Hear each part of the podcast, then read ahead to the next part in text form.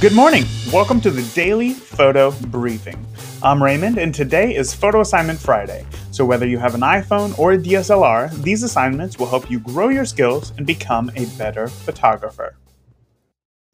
The sky. The sky can be an interesting thing. We see it, but we don't really pay that much attention to it. Pay attention to it, and you can be amazed. Lay down on some grass and look up at the sky for a few minutes before even taking out your camera.